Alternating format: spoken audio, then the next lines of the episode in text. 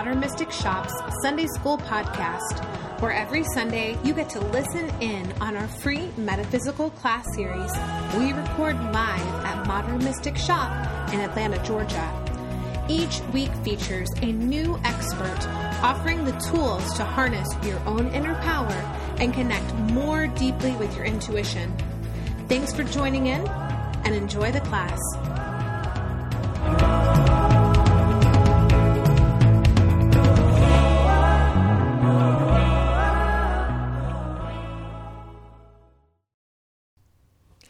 Welcome back to another episode of Sunday School at Modern Mystic Shop. My name is Kelly Knight. I am your host and the owner of Modern Mystic Shop.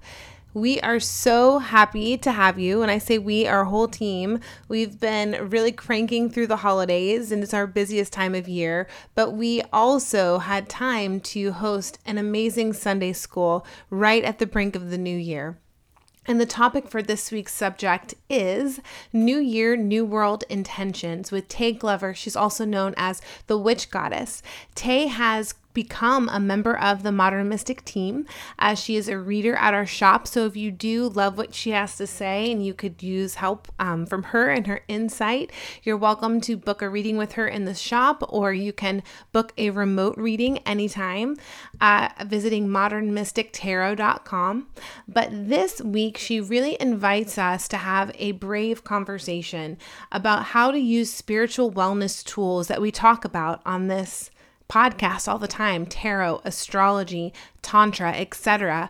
How to use those tools for our own personal development work, but also how to use those tools for the collective shadow work and collective healing that we are all doing around the patriarchy, around race, around sexuality and racism, and all of these really weighty topics. And, you know, we feel comfortable maybe talking about these tools and how we use them for ourselves and our self-work and healing.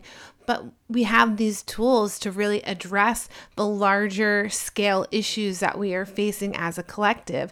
And Tay brings this conversation to the forefront.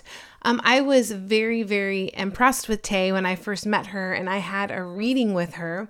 And I'm just going to read you a little bit from her bio because she is a scholar. So Tay is a mystic practitioner and Black lesbian feminist scholar artist, born and raised in rural South Carolina. She has a master's degree in African American studies from Northwestern University, where she is currently completing her PhD. She received both her bachelor's in women's study and political science, and her master's is in gender and sexuality studies from Ohio State University. So she has really studied these topics. She has studied women's history, women's studies, political science, and she's been able to take all of this and fuse it with her mysticism, with her knowledge of astrology, tarot, energy work, Reiki, etc. She's also uses, I believe she's a DJ too, and she uses different music and sound currents to also impact healing. And so she's a very unique individual with what we love to do with Modern Mystic is to see people who are fusing sort of like their mysticism with their daily lives and things that are, you know, normal, right? Because we're all normal. So, you know, our education background mixed with mysticism to really have an impact in this new way of being. And I feel like Tay is one of those rare people who have blended them both together seamlessly. So I hope that you really enjoy this conversation in this class. If you'd like to research Tay further, you can visit her at thewitchgoddess.com. And again, you can always book a reading with her at our shop, either in person or remotely. So without further ado, this week's Sunday School class, New Year, New World, with Tay, the Witch Goddess. So I'm Tay. Some things about me. I was born and raised in South Carolina in a small rural town that was segregated. Most of my time has been spent in higher education. Some of that due to my natural curiosity, having a Gemini moon. Some of that related to my personal experiences of wanting to venture off to learn more outside of my all-Black community, in some ways to live more fully and freely in my queer sexual orientation, because I didn't necessarily find that likeness in my immediate surroundings. So that's a little bit about me. And within higher education, that journey has also been linked to activism. In some ways, finding my way home, away from home, still through essentially just coming back to the knowledge of how rich our history is here in the South. And I think within that journey, just coming to more of a realization of the ways that as much as we're immersed in it, we embody it, we're also alienated from it a lot in terms of things like segregation, white supremacy, lack of access to all the things that we need contributing to that alienation. So being away in the Midwest and a little bit further up north, a lot of my time has been spent arguing with people about the ways that, you know, the South isn't the only place where racism exists. And, you know, explaining to them how it's actually my being away from my all-Black community and being in these more mixed, you know, and diverse crowds where I'm interfacing with it legitly, you know, for the first time. So that was a huge shock. And I think, you know,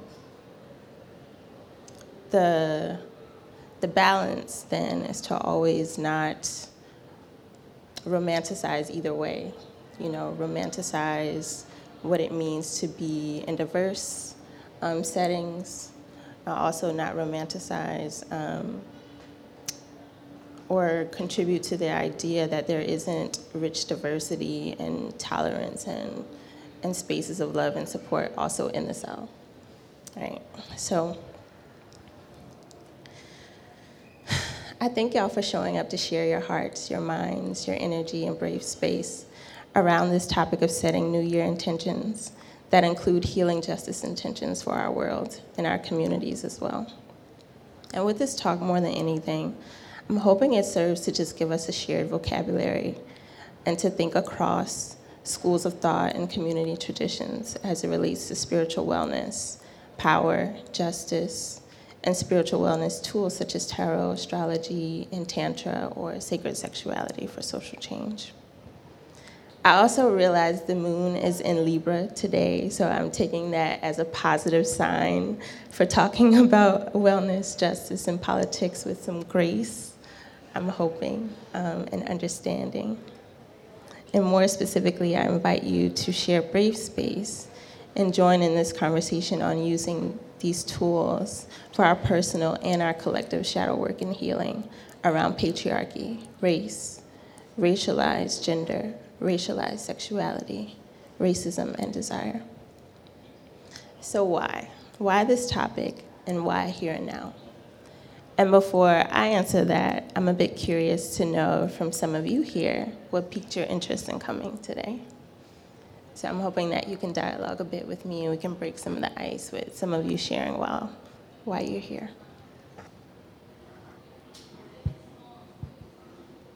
Might as well start. My name is Sam, and I'm here because Kirsten and I did a guided meditation last week, and I really enjoyed her voice and her energy, and decided to return the favor and come to her class. Anyone else? My name's Ray. I came a couple weeks ago. I really liked it, so, you know, keep it going. Okay. Anything specific about the topic interests any of you today? Yes. Hi, my name's Alyssa, and I am, at the beginning in tarot and learning about this mode of divination and using it as a practice to understand myself and my spiritual growth. So I was like, oh, gotta come to this. Perfect. Anyone else?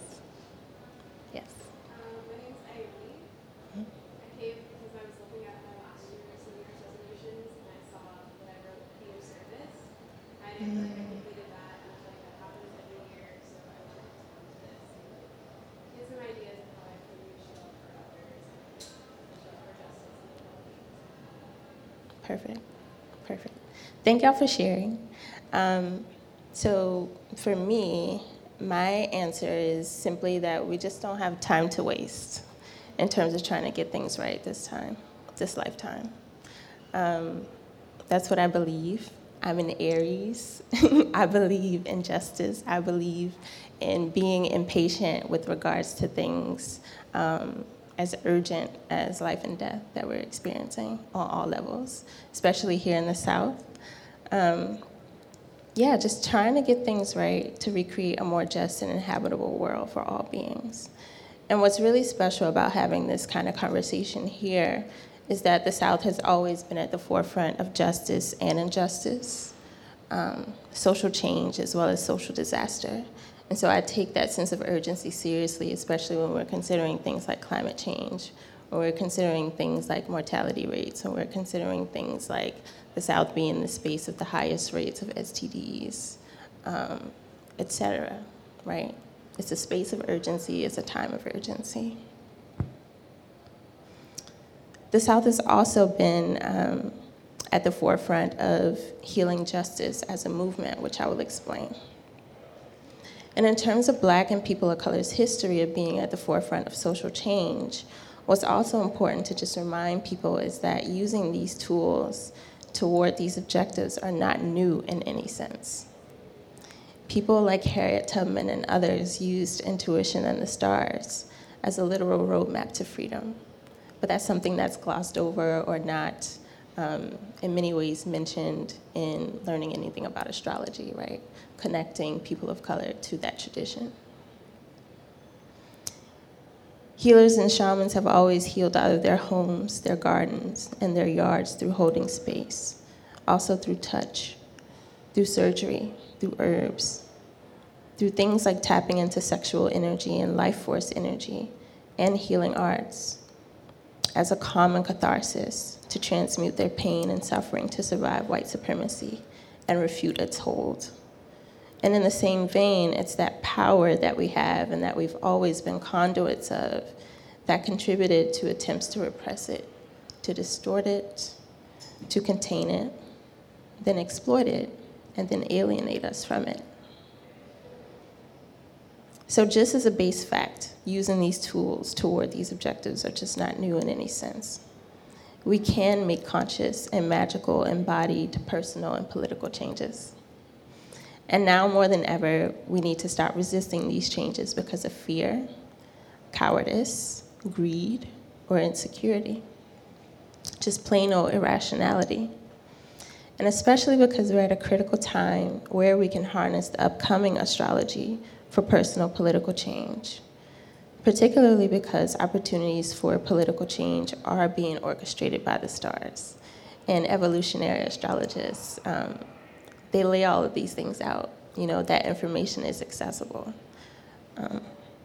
But we need to match it, and we need to harness it with our power and our will, our intentions, as well as our actions. So while shadow work, healing, and creation are common sort of metaphysical terms or concepts that you might hear in like spiritual wellness or alternative holistic wellness sort of spaces. They also overlap with queer feminist activist notions of decolonization. And so healing justice for sovereignty is where these schools of thought meet and where I want to focus on mobilizing the term to make a distinction between it and general alternative holistic wellness. That might be focused on these concepts, that might be well-intentioned, but it's still different in terms of having a justice intention. I also want to speak across these for us to think about how to integrate these processes like shadow work and use these tools like astrology and tarot with justice intentions, regardless of how we're situated, as they're becoming more and more visible in the mainstream and co-opted by big capitalist industries. That's really important. So I want to briefly historicize healing justice as it's connected to the labor of queer, femme, Black, brown, and indigenous people, and then speak to how dismantling injustice and racism is also white people's issue and for their highest good too. and then proffer ways all of us can integrate collective justice intentions into our personal journeys of shadow work and healing toward undoing patriarchy, racism, etc. So the term healing justice has a social history dated back to 2010. And it's connected to social movements, activist social movements, as well as the labor of queer, Black, brown, and indigenous films of color being involved in activist or community labor. And the term itself is about seeing healing as a form of liberation and social justice. Leah Lakshmi, who is a queer of color and Crip writer, healer, and organizer, gives a great overview of this history, noting in particular how it materialized through the work and the intentions of Black and brown femmes who are working class, poor, disabled, and Southern rural healers, a part of Kindred, the Southern Healing Justice Collective. I think it's just important to name and locate these things, because a lot of times we don't know that it's all of this amazing work that's happening right under our noses. And these are things that are always left out of larger narratives of history and social justice because of the overarching way that the South is seen as fundamentalist, unprogressive within the national imaginary. So while these holistic wellness tools are not new, neither is healing justice, so to say. When we think about the ways people of color have always come together to form their own community clinics, whether in their homes, or things like acupuncture clinics, which were run by Black Panthers in North America in the 1960s and the 1970s. But the healing justice movement specifically was created in response to the problematic ways that activist movement cultures dismissed healing as not serious when it was activists and people putting their lives on the line who needed the most. Instead, privileging militant forms of action, like just being in the streets, as central to justice. And so it was created in response to the ways that this was happening, creating immense burnout, and just extra labor that, of course, was not compensated, et cetera. But it was also created to speak back to the ways that oppressed people lack access to high-quality healing and health care, as well as in the hopes of reclaiming the ways that our oppressed and surviving communities have always healed themselves from before colonization to now. One important thing about healing justice, too, was to contribute to destigmatizing trauma, reducing the shame around admitting that something traumatic happened to me, that I suffer from trauma, that I suffer from depression. Additionally, it's about healing and healers that have a critical stance and understanding of how colonization, racism, patriarchy, these concepts of gender and sexual propriety all breed trauma, as well as psychosomatic illness. It lives in our DNA. So one of the ways that I work with astrology, tarot, sound, and other healing modalities and client consultations, as well as through my full moon forecast that I put up on my site, is via trauma-informed shadow work coaching. As a spiritualist and Black queer feminist, I believe for healing to be effective, it's important to start with an expansive understanding that goes to the root. Understanding how the ways we define and aspire to wellness are based on ideals and aspirational models of wellness that can be based on a notion of perfection, that can induce shame, and essentially cause more harm. Also understanding that how well we feel often corresponds to the planetary and energetic themes and lessons we're being asked to master for soul evolution and more ease. And when we're able to understand what's happening in both the conscious and the subconscious, as well as how we're influenced by something greater than us, the government and society, we can be in harmony with it for our greater good, and we can achieve sovereignty. And essentially whatever kind of success that matters to us. That is what sovereignty is.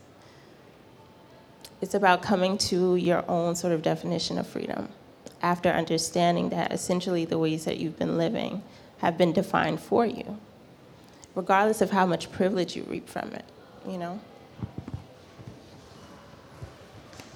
So healing justice is where we work from a principle of heart, mind, body, spirit integration, facilitating both epistemic or mind-based and embodied shifts for an emancipated and more authentic way of being. And what's important to that is naming the things, being able to talk, you know, really in an unfiltered way about what prohibits that.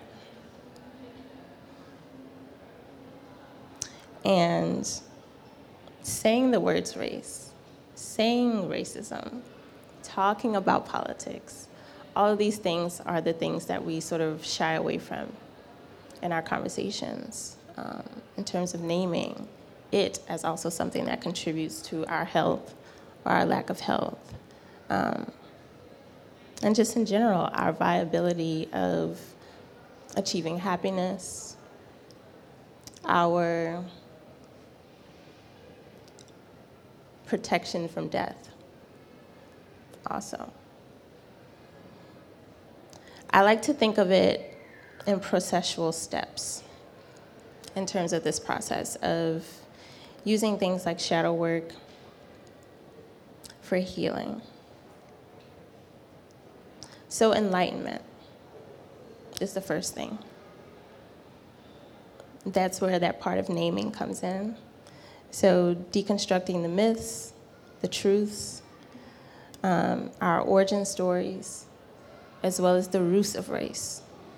And I say the roots of race because it's important to, in our enlightenment, realize the ways that race isn't real, but also contend with its real world effects, you know? And the sort of mental and psychological and then relational work that we have to do revolves around holding both of those things in tension, you know, consciously, to change the ways that we're in relationship to each other, you know. So naming the ways that we ritualize, or rather that the colonial status quo ritualizes rupture and disease between the heart, mind, and body spirit. It ritualizes violence, terror, fear of difference, and abuse of power, and abuse and exploitation of the feminine. And it does it through organizing society, through schools of thought and social hierarchies based in patriarchy, race, racialized gender, racialized sexuality, racism, and terror. At its core, we have to contend with the ways that race, whiteness, white supremacy, and etc. are irrational colonial tools created on behalf of the insecurities of one group, the greed of one group, and that has been used to control how we all think, live, and perform. It mandates that we live fearful lives, unconscious to our true divine soul purpose and spiritual thinking, fully feeling nature. And it's important for all of us, but I think especially white people to let that sink in, you know? That like regardless of how much you might benefit from it, it still limits you in terms of it being an origin story that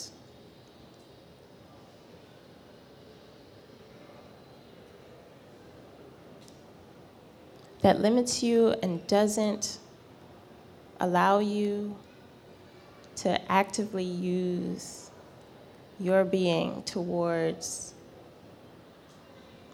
creating and maintaining the integrity of a concept of humanity, you know?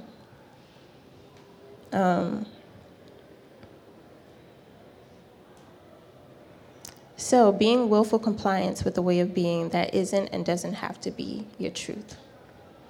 That limits the potential of freedom and happiness for all beings, regardless of one's amount of privilege within it.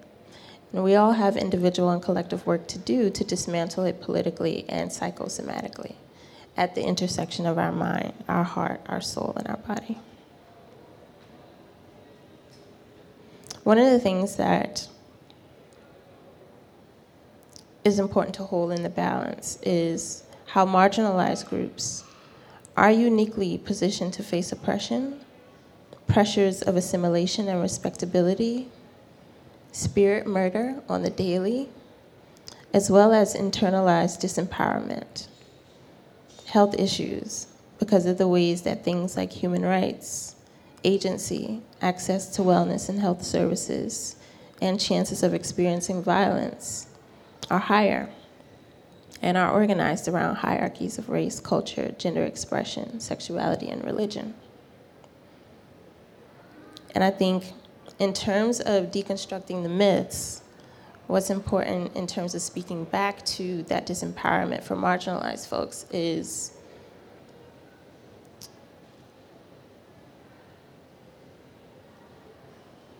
highlighting the ways that our origin stories are so much greater than everything that we learn in textbooks. You know? That things like technology, culture, the sciences of life, high literacy, these were all things that were a part of our ways of being, our societies and cultures, long before we were brought here.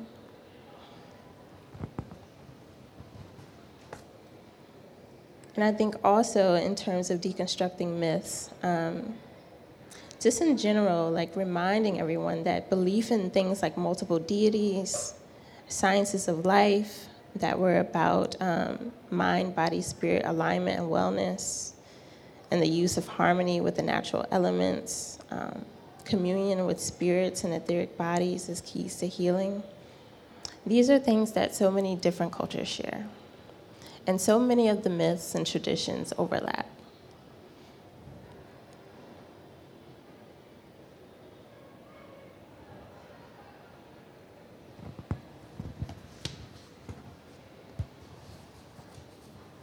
Another important part of the process is going through shadow work and inner child wound healing.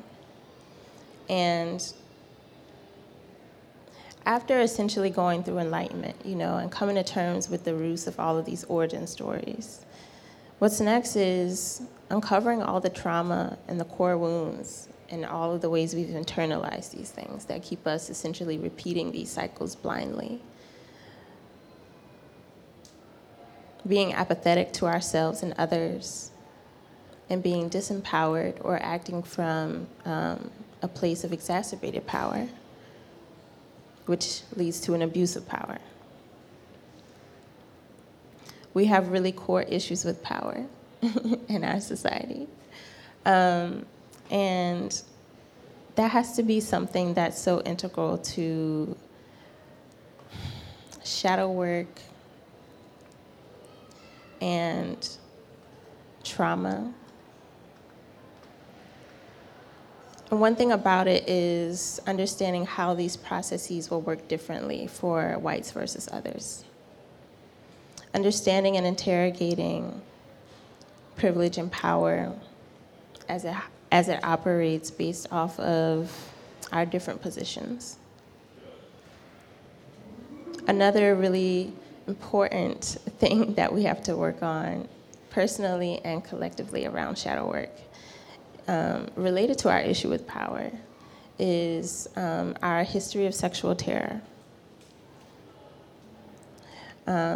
our deeply, deeply problematic ways of not believing in the synchronicity between femininity and masculinity. The ways that the history of gender and sexuality in this country is something that is suppressed distorted and taught to kids in a really problematic way. The ways that our history of gender and sexuality is deeply intertwined with our history of race. How things like our concepts of gender and sexuality were already in place before the concept of race, actually.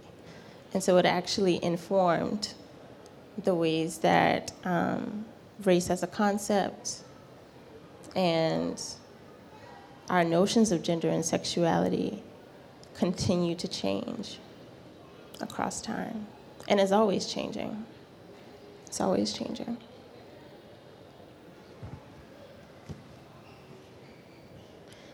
So some of the things that I think are really helpful in terms of this process of enlightenment, deconstructing the myths, and then moving to a space of doing the shadow work and the inner child wound healing is doing some in-depth sitting with your astrology natal chart. You know? So with things like alternative holistic wellness, you know, astrology is something that's just fun, but we don't actually always think about it as something that we can sit with through a lens of how it disrupts our origin stories in a really fun, but also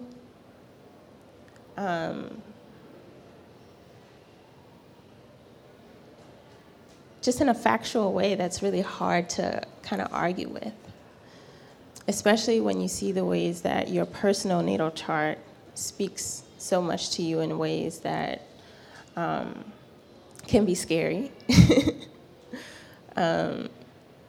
But also in terms of seeing the ways that astrology charts of countries, events, and places, you know, have predicted so many things that have come to pass. Things like social movements, things like, you know, political events that were really climactic and integral to the way that our world works, you know. So what does it mean to use our natal charts, to use astrology, to be at a place where we can be in harmony with the changes, with the planetary energy, with the themes and the things that we're being positioned to master, to get right so that we don't have to repeat over and over again as karmic lessons. That's one way I think about astrology as being helpful for our personal and collective shadow work and healing.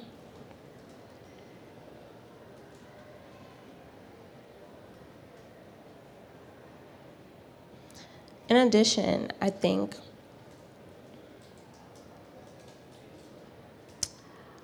our issues with power and with sexual terror, things like sacred sexuality can be really helpful as well in working through those issues. Sacred sexuality forces us to deconstruct the myths that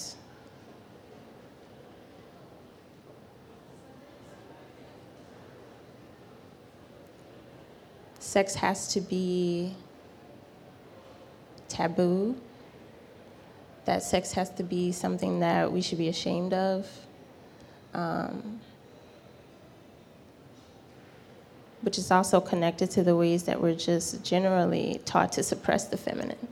You know, that it's not okay to talk about things that's associated with the feminine, which is really problematic. So sacred sexuality is about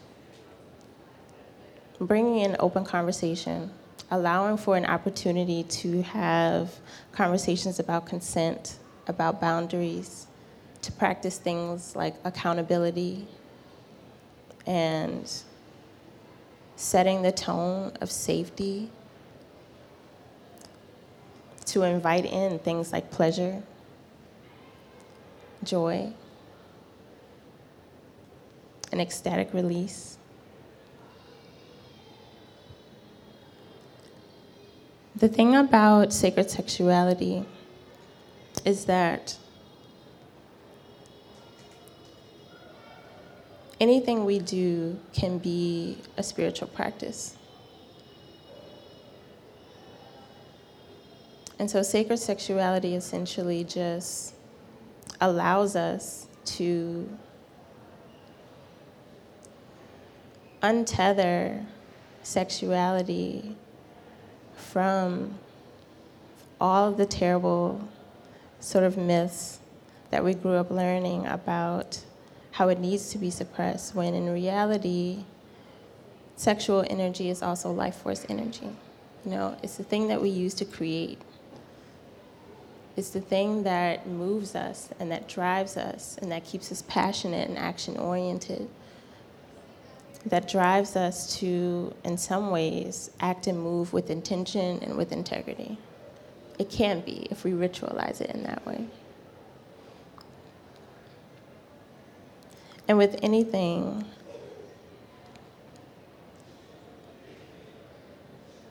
coupled with decolonial understandings, sacred sexuality offers us an opportunity to question, re-examine, and discover our desires, to reawaken, retrain, and recenter our senses, which can be harnessed toward also overturning the ways that, in general, our society is set up, where we privilege things like sight as the means of measuring truth. It's the way that we base our sort of first ideas and sort of judgments of who people are based off of our sight.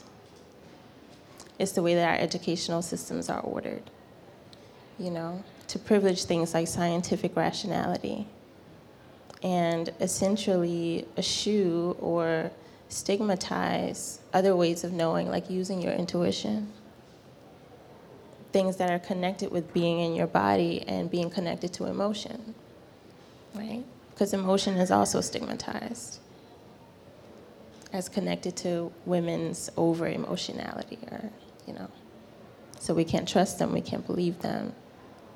It's not capital T truth.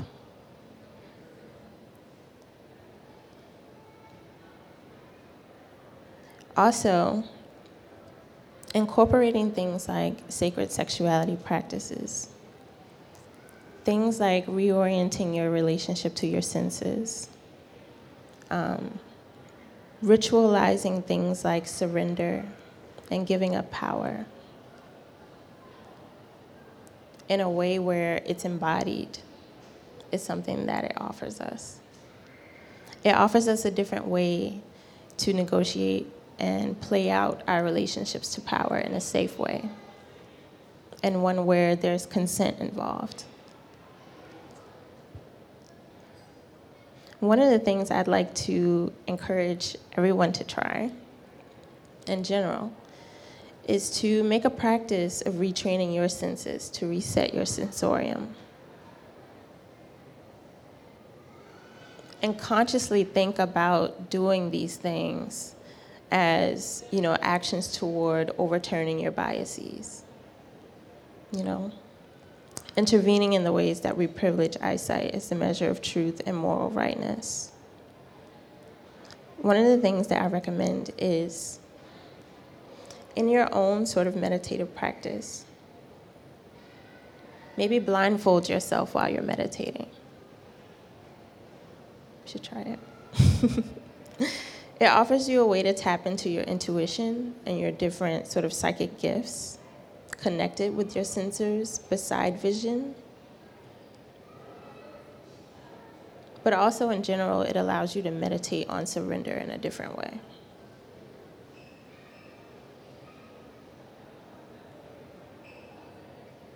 Another thing connected to retraining your senses, and also related to this sort of interplay of sacred sexuality and spiritual ritual, something simple as being sure to look strangers in the eye. I'd actually like us to just take a moment and just look at each other, just recognize each other.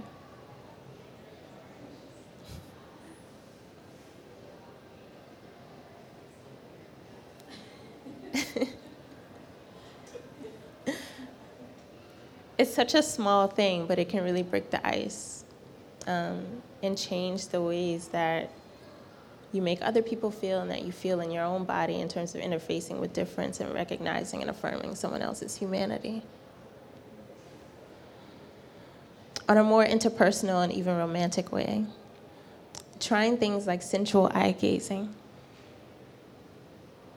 with your partner or partners. These simple things, getting in the habits of just retraining our senses, retraining the ways that we affirm people.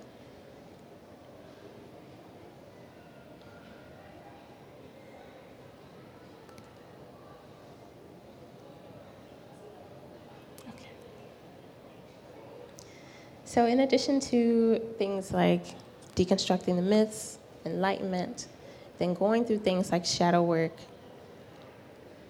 what's important next is doing things like clearing and grounding. After going through processes of unearthing all of the things that you thought you knew, all of the ways that you've internalized it, all of the ways that you have to let go of old stories. Grief can be a really big thing. What we often find hiding under things like fear and resistance,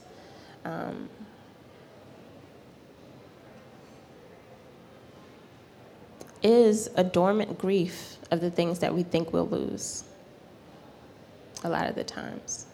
So after you go through this process, a lot of times what you will have to do next is just process your grief and reorient yourself to a different way of being, what it will require of you.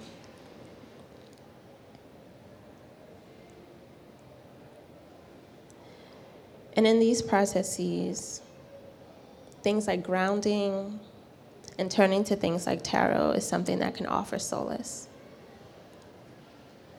It's something that can keep you grounded but also empowered in the sense that you're not alone, in a sense that the guidance that you receive is proof of the ways that you always have your guides, your angels, etheric bodies with you, giving you guidance. I found in my own journey that meditating on the death card and getting more in tune with the sort of meaning of what the death card means in the tarot deck was really helpful for me.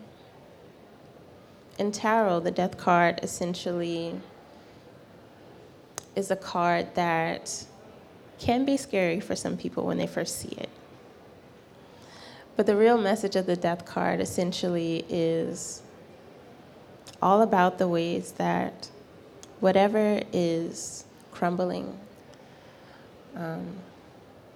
collapsing, any change that's being asked of you, any transformation that's happening or being asked of you is for your highest good, as well as the Tower card. In some ways, they're similar in that way. That there's always a light, and that whatever is transforming, whatever is being taken away, whatever is crumbling, it's making way for something better to grow in its absence.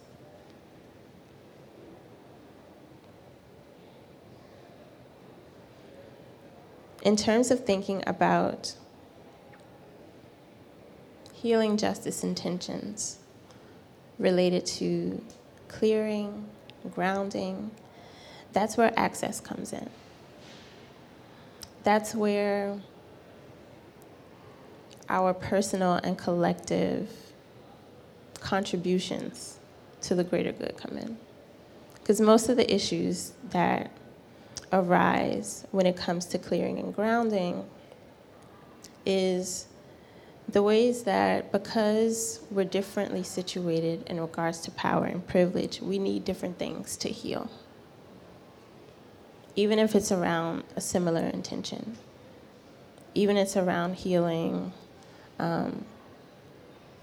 issues related to the same core problem.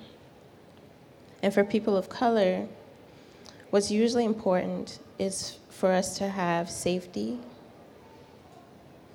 restitution, and repair in spaces where we see like-minded people, where we see faces of familiarity, and where we have access to the tools that we need for our transformation and healing.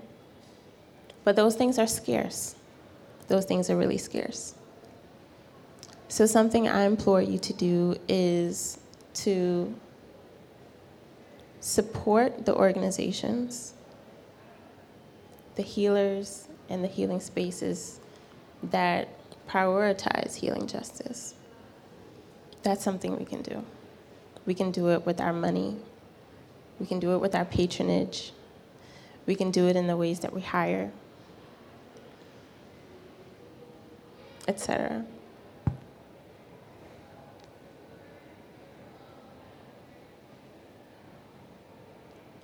Something else that's really important in this process is forgiveness and compassion.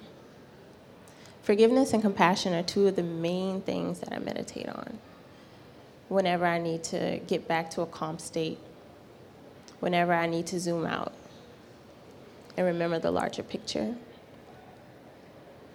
Forgiveness and compassion will be important for any and everyone in our different sort of journeys in healing these wounds that we've incurred from things like patriarchy, from being disempowered, from coming to terms with the roots of our origin stories, with the lies, the distortions that we're fed over and over. It'll be important to do that thing of realizing what's real and what's not, but still holding the truth of everyone's humanity in your heart, meditating on forgiveness and compassion, to keep rebuilding relationships, and to generally just change our ways of relating to each other. From there, it's integration, integrating all the lessons. You have to go through the process of clearing out and then rebuilding, integrating the lessons in an embodied way.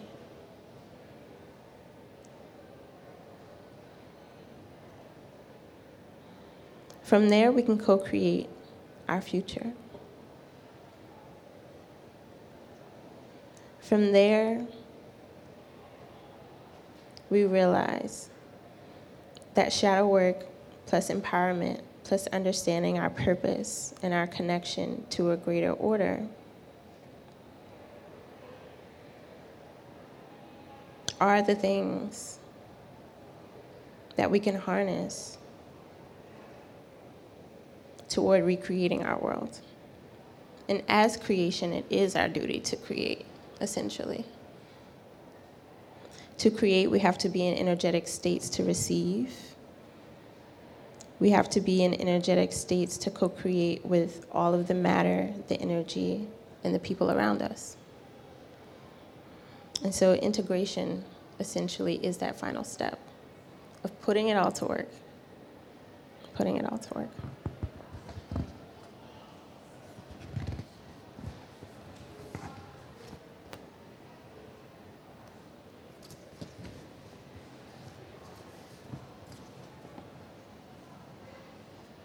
I think what's also last and really important to know is that things like survival, decolonization, and integrating all of these things for change will be a matter of endurance. It'll be a matter of working across timelines of urgency, patience, languages, differences in grief, oppression, and privilege in places. And essentially, when we ritualize things like the mental checks and disidentifying with the status quo, all of those old stories, that's when we make room for embodied revolutionary action. And that's that space of creativity that we can harness toward healing and justice solutions. And they always have to be a combination of meta actions and larger actions, you know, thinking about the personal and the political, the micro and the macro.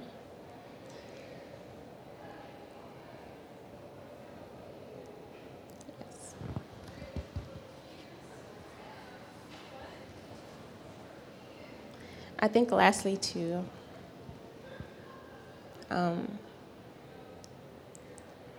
one of the things that has been, I think, the most empowering for me is the ways that my natal chart just changed so much. It opened up so much. Your natal chart confirms things that you thought you knew. Your natal chart usually confirms truths about yourself that the world would rather you not know. My own personal experience was essentially being in a time of a spiritual breakdown. That's when I experienced my spiritual awakening. Spiritual awakenings are often a breakdown, just to be real. And mine happened at a time when I was in school. It happened at a time where I was in a new phase of life. I had just essentially left all of the people that I had known that had been a part of my life. I had ended a really tough and long-term relationship.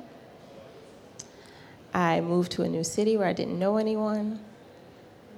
I was estranged from my family, connected to my own just really terrible coming out experience. And I was experiencing what my healer at the time told me was a spiritual constipation. I was in higher education. I had reached the end of reason, you know. I knew how things worked. I knew how the world was so fucked up. And I was also in a new space of experiencing how spaces that I thought were justice-oriented just committed the same violences. Educational spaces are also spaces of terror and violence.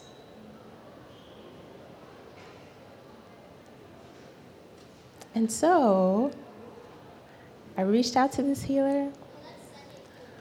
And my first reading I got was with an astrologer. She told me all these things. I went to someone else who was a tarot reader. She told me the same things. And then I finally went to my natal chart, and I just actually sat down with it. And they all said the same things. And then I took a vocational test, which was like a vocational past life test. And it still told me the same things, which was that I was meant to be a healer, right? I was meant to do all of these things, but I had been so battered and bruised, and essentially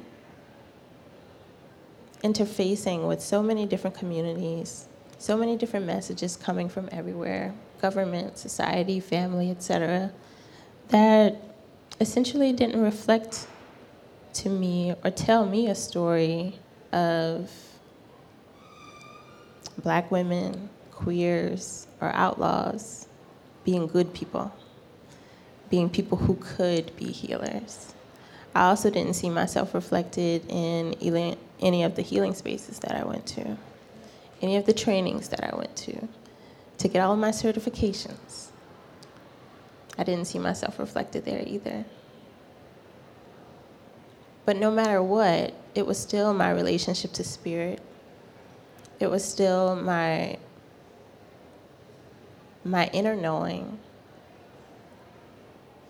in all of these tests, right? About past lives, about my current life, my natal chart that predicted my current life, that made me a believer, you know, and that gave me and continues to give me something to hold on to and to believe in, especially when you pair that with the ways that astrologers can literally predict political change.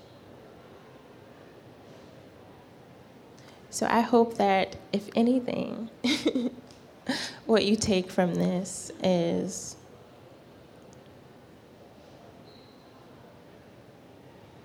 that it's all connected. It's all connected. The stories that you've been told about who you are, you're always more and greater than that. And you can use these tools to consistently remember, to just be in this process of constantly coming back home to yourself and remembering that you can always make the choice of how you relate. You can always make the choice to remember how the ways that you currently relate aren't and shouldn't be the complete representation of who you are in your heart.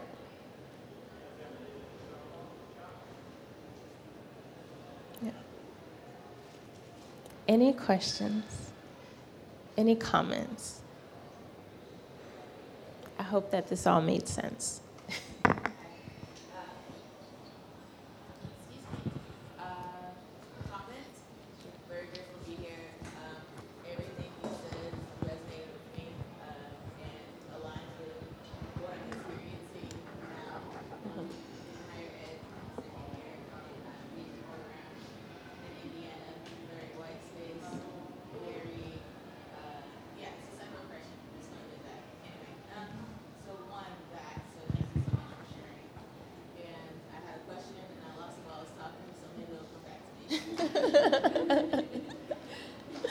Thank you for sharing your space and your energy. Kirsten. Yes.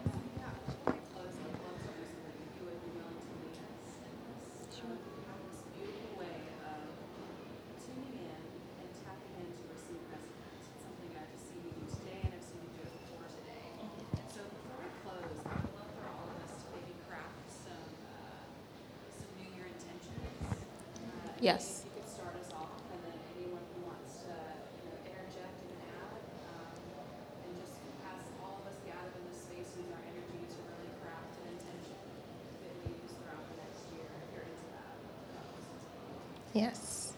So we also have a new moon coming up. And so think about these as, new year, new world, but also even new moon intentions.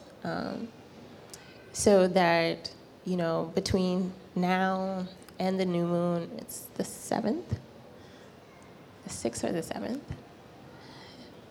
you can amplify the energy of these intentions through your sort of spiritual rituals that you do on your own. Sit with them, place them on your altar, continue to charge them energetically. With intentions, I like to use the words, I will, I have, I transform, I attract. One that we can do for our sort of justice intention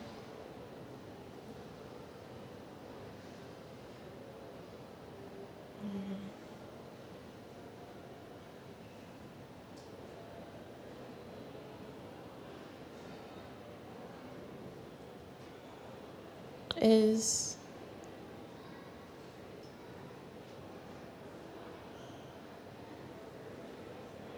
I transform my relationship to difference.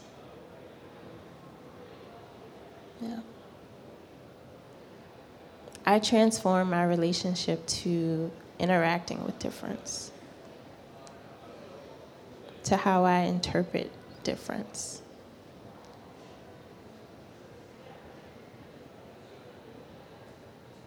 I attract diverse and heartwarming relationships. Our social circle says a lot about who we are. It says a lot about our relationship to difference. And it often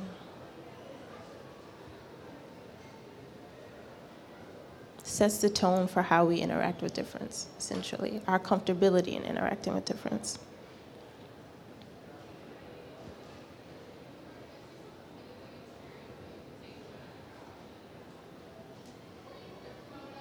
Does anyone want to add any?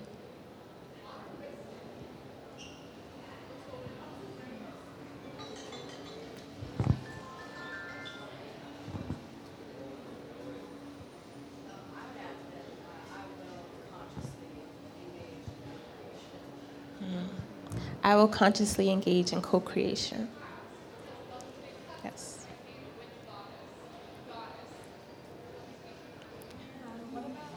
I think that I will still love my kindness.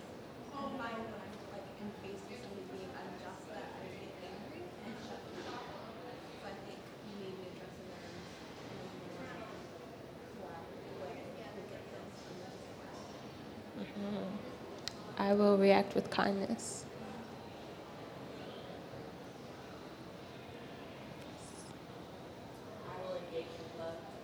I will engage with love. That's beautiful. I will engage with love and compassion. I will empower others through my acts. Yes.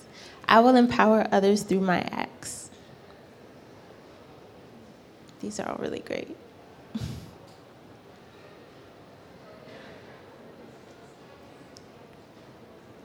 Anyone else?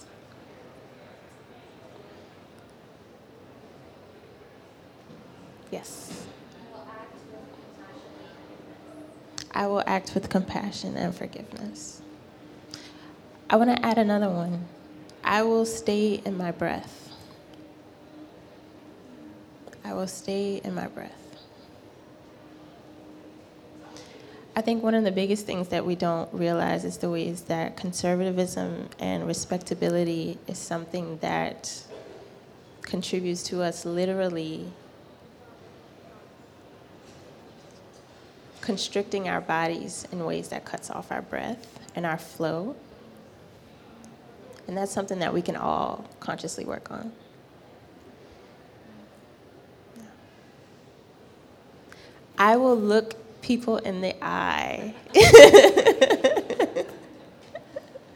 and affirm their humanity. I think that's a really great one to end on. Yeah. So thank y'all.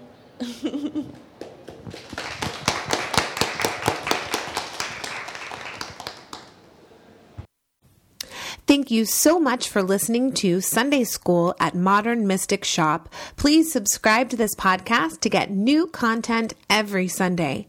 If you would like to watch the full 1-hour video of this class or see our Sunday School in 7-minute series, visit ModernMysticShop.com and click on Sunday School.